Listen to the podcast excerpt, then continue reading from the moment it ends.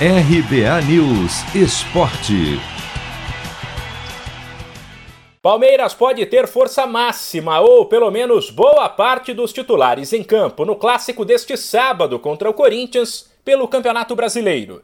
O técnico Abel Ferreira ainda não bateu o martelo, mas enquanto muita gente imaginava que ele pouparia atletas para a semifinal da Libertadores, o português, na verdade, estuda escalar um time mais forte.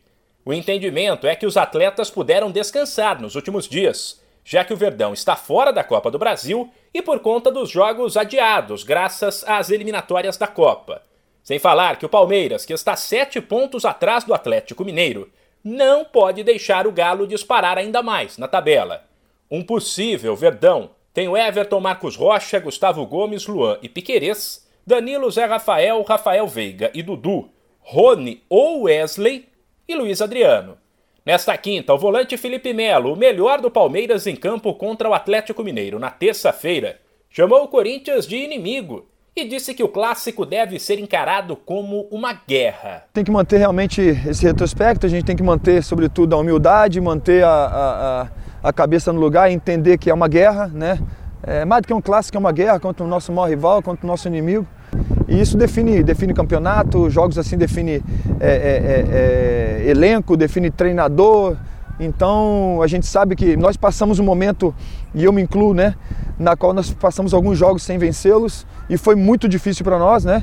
Então nós conseguimos mudar isso. Hoje nós estamos aí alguns jogos sem perder para eles. Então a gente sabe que isso muda a todo momento e que a gente está trabalhando bastante porque nós tivemos uma final já na terça-feira, nós temos essa guerra agora e logo em seguida outra final. Então a gente tem que saber que isso aí vai mudar completamente a, a, a, o panorama da nossa temporada, né?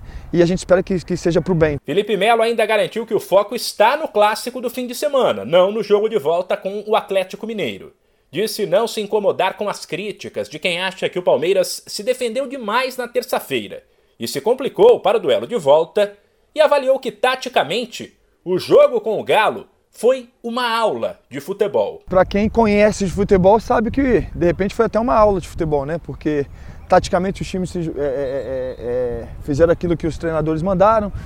É, foi um jogo que eu, eu, ao meu modo de ver, é, teve muita consistência, sobretudo defensiva. todo mundo correu muito, lutou muito, né?